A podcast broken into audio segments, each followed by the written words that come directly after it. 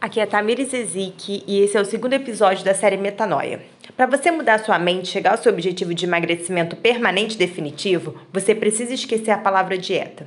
Toda vez que você inicia uma dieta, você já começa pensando o dia que ela vai acabar, não é verdade?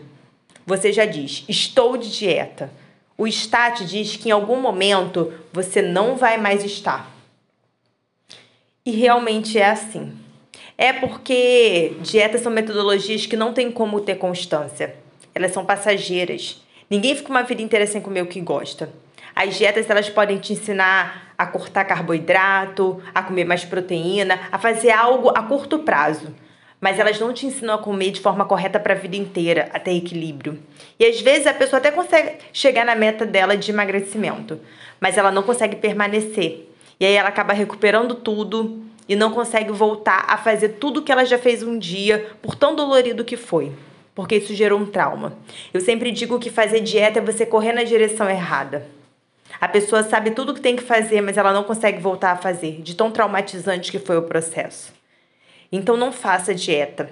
Mude seus hábitos. Coma tudo, desde que não seja um hábito. Tenha equilíbrio. Assim você vai conseguir chegar no seu objetivo de emagrecimento e você não vai mais retroceder. Então, viva um novo estilo de vida. Seja livre. Um enorme beijo.